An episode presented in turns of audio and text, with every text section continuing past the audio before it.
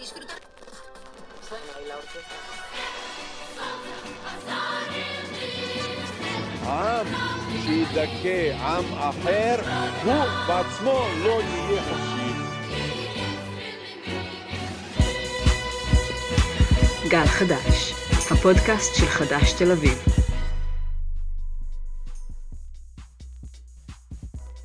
שלום חברות וחברים, אני אמנון ברונפלדשטיין, ואתן מאזינות לגל חדש, הפודקאסט של חדש תל אביב, בו אנחנו מביאים לכם כל שבוע ניתוח שמאלי, חד ומרתק לתופעות שקורות סביבנו. השבוע אנחנו מארחים בפרק ספיישל את עורך הדין מיכאל ספרד. את מיכאל אתם אולי מכירים מהעתירות לבג"ץ נגד גדר ההפרדה והסיכולים הממוקדים, ומחוות הדעת המשפטיות שהגיעו עד למועצת הביטחון באו"ם. והוא באמת אחד המומחים הגדולים למשפט זכויות אדם ולדיני הכיבוש.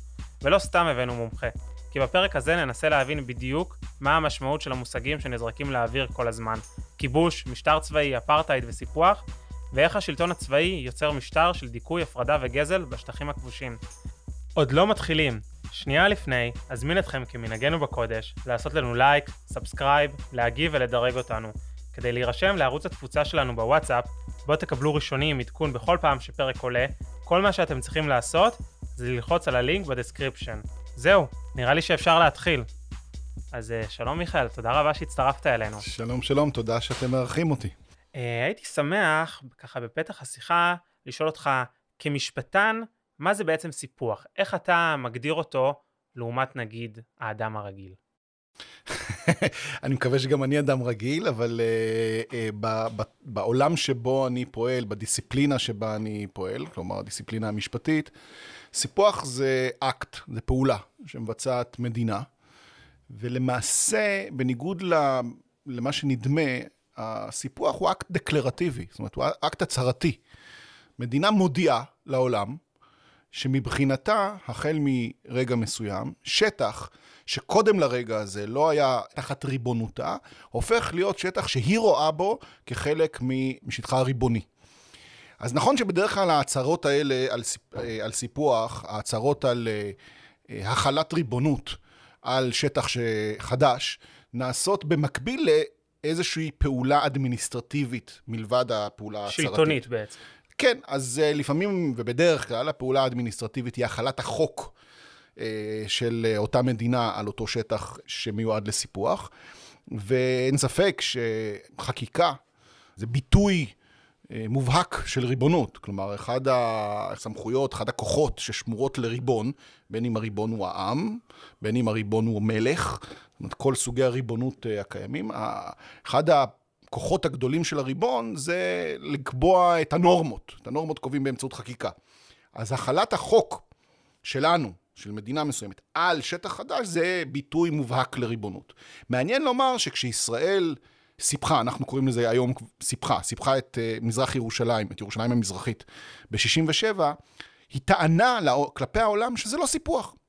היא טענה שזה עניין אדמיניסטרטיבי, החלנו את החוק הישראלי על ירושלים המזרחית, אבל, אבל לא סיפחנו אותה. אנחנו לא רוצים לנהל עיר אחת, כך נאמר אז, חצי ממנה במשטר אזרחי פרלמנטרי וחצי ממנה במשטר צבאי. אז זה עניין טכני כמעט. והעולם לא אהב את ההכלה של המשפט הישראלי, אבל הוא גם לא ראה בזה סיפוח.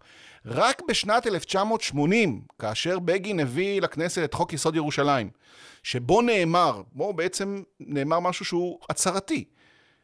ירושלים המאוחדת היא לנצח נצחים בירתה של ישראל. אז העולם ראה בזה סיפוח. ואז מדינות שהייתה להן שגרירות בירושלים העבירו את ה, כמחאה את השגרירויות אה, לשפלה. ולכן יכול להיות, יכולה להיות החלת אה, חוק מבלי שהיא תחשב לסיפוח, ויכול להיות סיפוח מבלי החלת חוק. בדרך כלל הדברים הולכים ביחד. ובעצם למעשה סיפוח זו עבירה בינלאומית. זה לא צעד שלמדינות היום שמורה זכות האם לבצע או לא לבצע. נכון, זאת אומרת בוא, בוא, בוא, בוא נבין עד כמה מרכזי האיסור על סיפוח במשפט הבינלאומי. כשאנחנו מדברים על סיפוח אנחנו מדברים על מעשה חד צדדי, כוחני.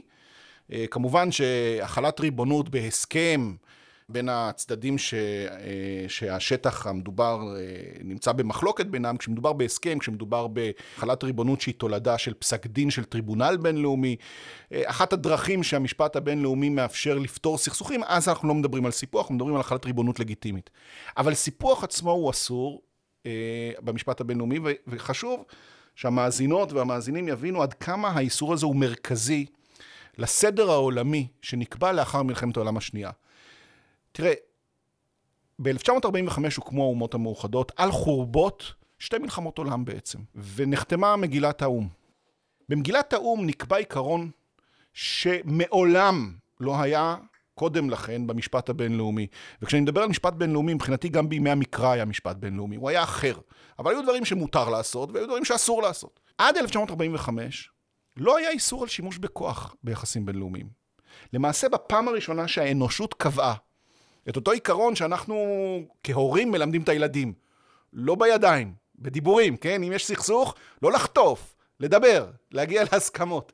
אז המין האנושי, האנושות, החבר... הקהילה הבינלאומית הגיעה למסקנה שאת האיסור הזה על פתרון סכסוכים בכוח צריך לעגן משפטית, וזה קרה במגילת האו"ם לראשונה ב-1945.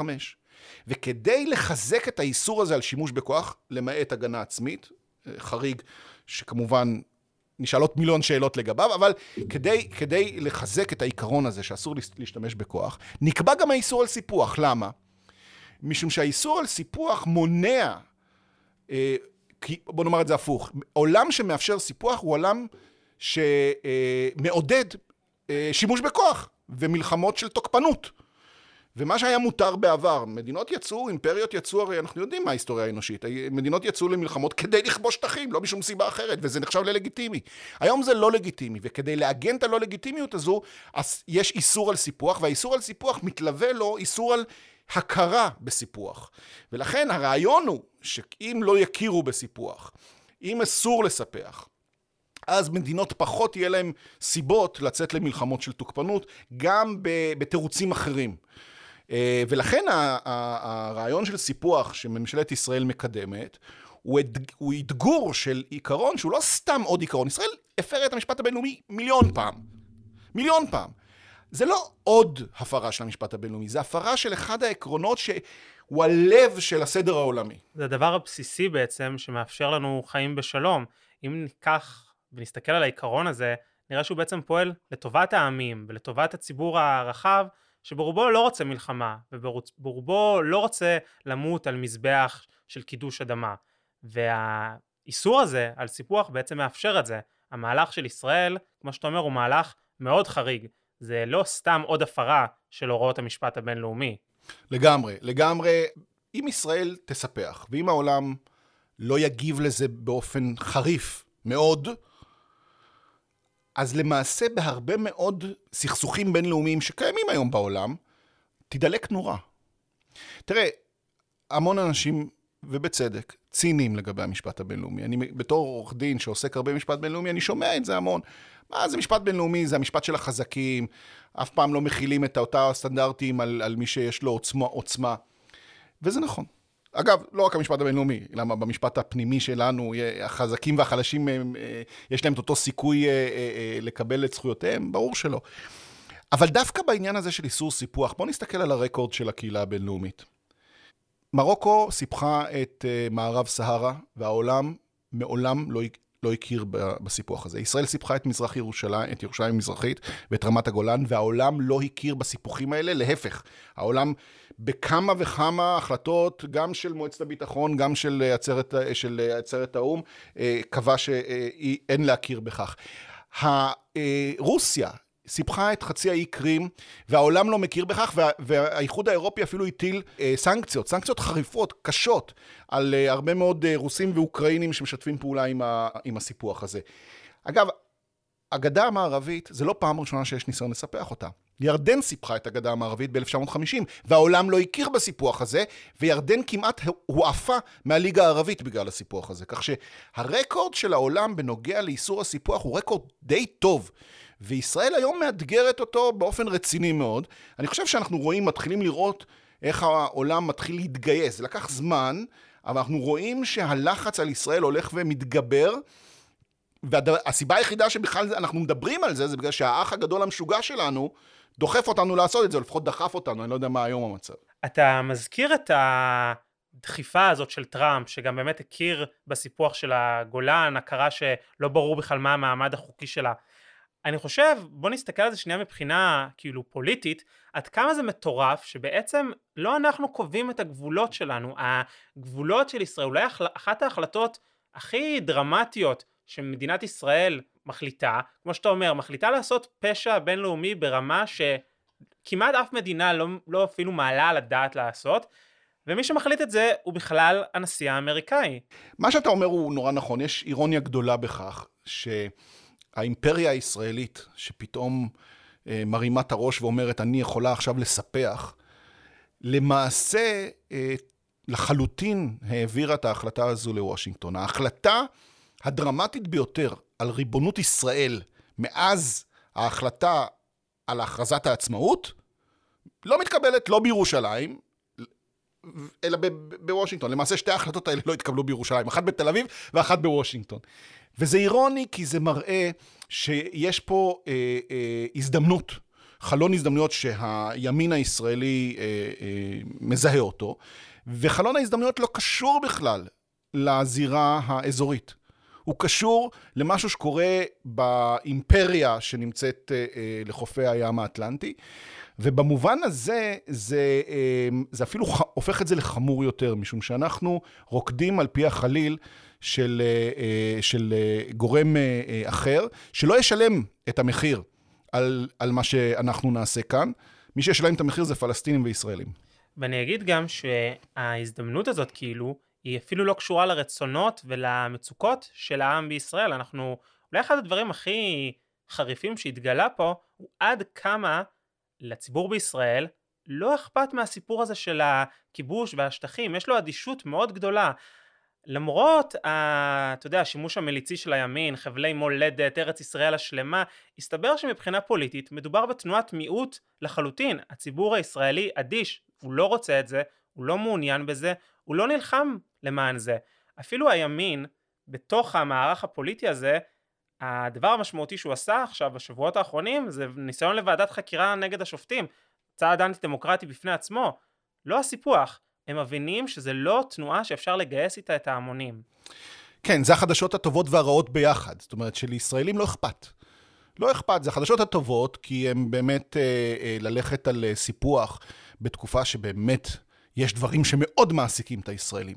המצב במשק, הכלכלה, הכלכלה. ודאי. אז ללכת לצעד כזה בתקופה שבה אנשים ממש רעבים ללחם, לא, לא בכאילו ולא כפרזה, אלא באמת הביטחון התזונתי של המון המון ישראלים מידרדר כל יום שעובר. ללכת על צעד כזה, שאגב גם עולה כסף, לא זו הסיבה שצריך להתנגד לו, כן? אני לא אוהב את הטיעונים האינטרסנטיים. יש טענים ערכיים שנוגעים גם לפלסטינים על למה אסור לעשות את זה, אבל ללכת על צעד כזה יהיה קשה מאוד לממשלה. זה, זה החדשות הטובות. החדשות הרעות זה שלאנשים לא אכפת, ואנשים, בגלל שלא אכפת, הגענו ל-53 שנים של כיבוש אכזרי, קשה, שבו אנחנו יצרנו, אולי עוד נדבר על זה, משטר אפרטהייד בגדה המערבית. ואנשים לא יוצאים לרחוב כדי להפסיק את הדבר הזה. זה החלק של החדשות הרעות בעניין הזה. אבל מבחינת המתנחלים, תראה, אם הסיפוח לא יצא לפועל, וכשאנחנו יושבים פה עכשיו, יש סיכוי לא רע, אנחנו הכי קרובים מאי פעם לסיפוח, אבל אנחנו גם לא שם. זה לא done deal, ממש לא, ויש סיכוי טוב וסביר שלא יקרה סיפוח. ואם לא יקרה סיפוח, אז הימין האידיאולוגי, המתנחלי, יהיה במשבר. משום ש-53 שנים לא הייתה בכלל אפשרות לסיפוח. זה לא היה דבר שאפשרי בכלל לדבר עליו. ואז הכוכבים הסתדרו בשורה אחת עם ארצות הברית וטראמפ, שזה דבר די... אף אחד לא חזה שיהיה כזה דבר בבית הלבן, והחולשה האירופית שנובעת מאלף ואחת סיבות פנימיות לאירופה, והאלקטורט הישראלי שהלך נורא נורא ימינה, לפחות אה, אה, לא, לא, לא בהכרח בעמדות שלו, אלא בביטוי של הנציגים שלו בכנסת. הדבר הזה... אם הוא לא יקרה עכשיו, יכול להיות שהוא לא יקרה עוד 50 שנה ועוד 100 שנה. ולכן, במובן הזה, אם הסיפוח לא יצא לפועל, אז מבחינת המתנחלים הם ייכנסו לאיזשהו משבר, והם יצטרכו לעשות חשבון נפש, ואני חושב שאותו מאמר בעיתון נקודה מלפני אני לא יודע כמה שנים, שאמר התנחלנו בשטח אבל לא התנחלנו בלבבות, זה עדיין נכון היום. ובעצם כשהחזון שלהם לא יצליח להתממש, זה יהיה הזמן לחזון שלנו, של השמאל היהודי-ערבי, של השמאל שמאמין בשותפות בין העמים, לבוא ולהציע אותו. בוא נדבר באמת על המצב בשטחים היום, כי כשחד"ש ארגנה ויזמה את ההפגנה הגדולה, הפגנת ההמונים נגד הסיפוח בתל אביב, היה לנו חשוב להבהיר שזו לא הפגנה רק נגד הסיפוח, ההתנגדות שלנו היא לא רק נגד הסיפוח, והפתרון הוא לא להשאיר את המצב הקיים ולחזור ללכת לישון, אלא אנחנו רוצים לסיים גם את הכיבוש, ולסיים את המשטר הצבאי הזה. זה יהיה אה, אה, בלתי ייסלח אם אנחנו לא נציע אלטרנטיבה, כי... כי אני מאמין גדול שאם הסיפוח לא יוצא לפועל, אז אנחנו... הסיפוח הוא, הוא, הוא הימור. הוא הימור גם של הימין. ואם הוא לא יוצא לפועל, אנחנו לא חוזרים לנקודה שבה היינו לפני הסיפוח. כל המפה של הפוליטיקה, של הסכסוך, משתנה.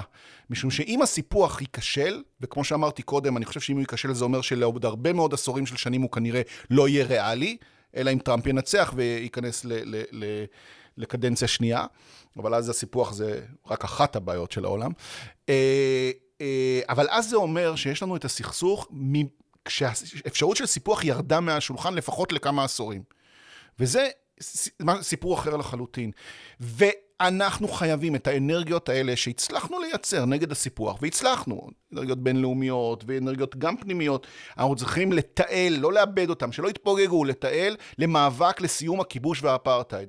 אמ, אחד מהדברים שאולי הייתי שמח ככה להתכנס לסיום לקראתם, הוא לחזור לרעיון הזה שאנחנו רואים את האדישות הזאת של הציבור הישראלי.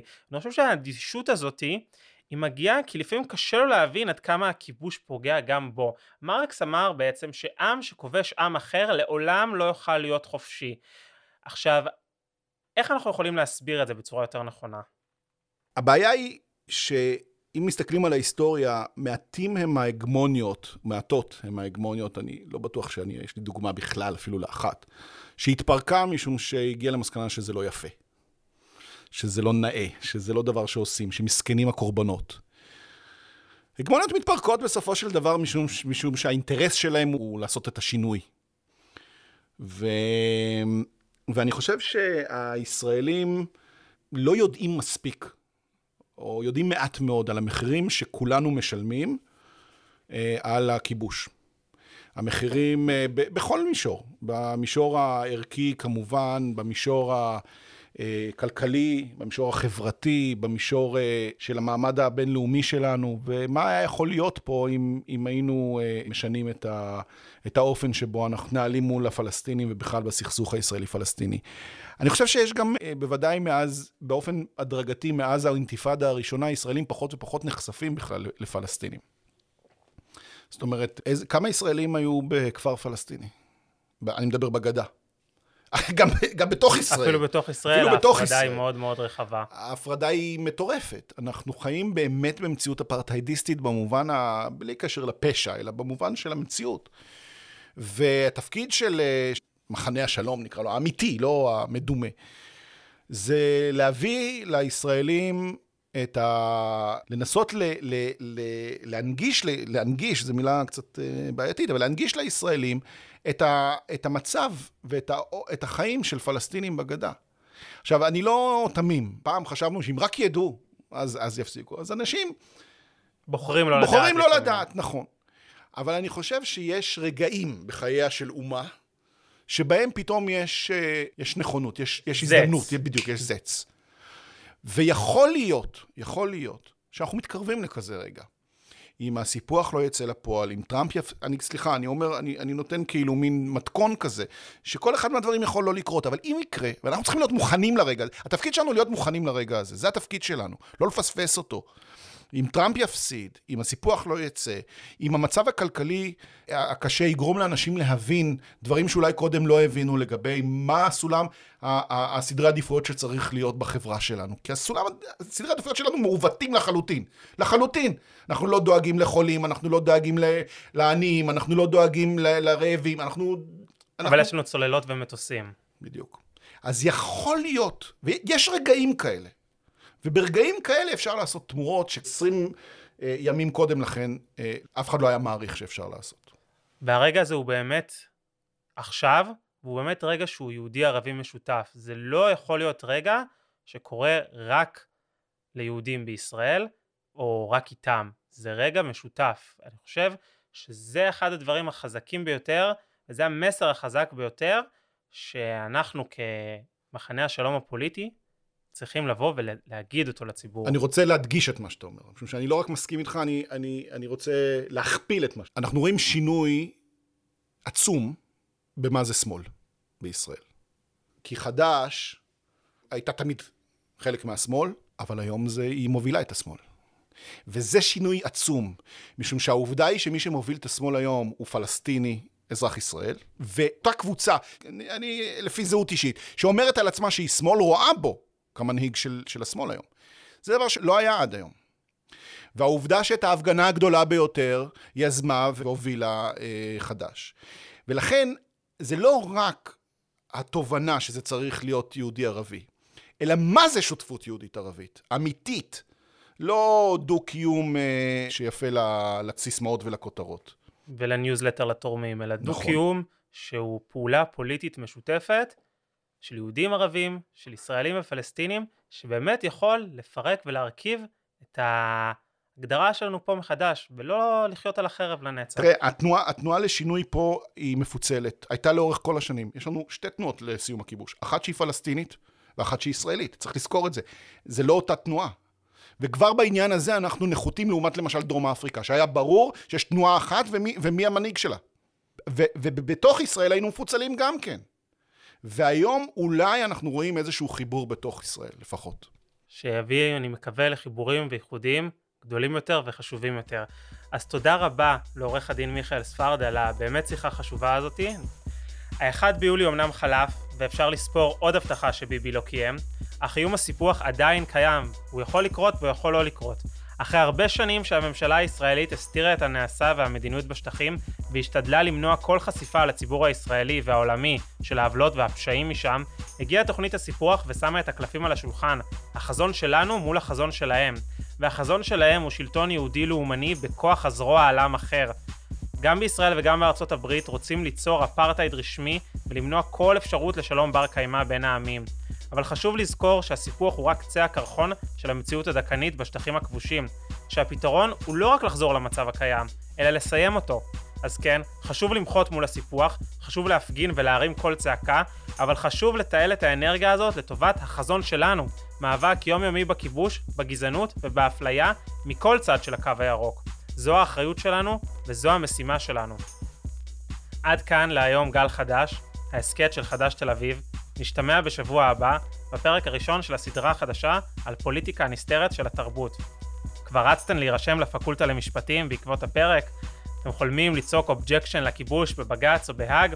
דברו איתנו, המייל שלנו הוא גל.חדש2020 את gmail.com שזה gal.hadash2020 את gmail.com אנחנו בכל מקום, בספוטיפיי, ביוטיוב, אפל מיוזיק, באתר של חדש וגם בקבוצת הוואטסאפ בה מקבלים עדכונים ראשונים על כל הפרקים שלנו. ואם נהניתם להאזין, נשמח שתשתפו את הפרק עם חברות וחברים ותגדילו את הקהילה של גל חדש. זה גם המקום להודות לגולי דולב השילוני על עריכת התחקיר, לטל שדות על הסאונד, לשר יהלום על העריכה, לשאר צוות הפודקאסט, תומר שור, דוריאל לונקה, אורי נתן, זוהר אלון ותמר מרה, וכמובן גם לכל המאזינים והמאזינות שלנו. שוב תודה רבה גם לך מיכאל שהצטרפת אלינו. תודה רבה. אני אמנון ברונפלד שטיין, עד כאן גל חדש. אדיוס!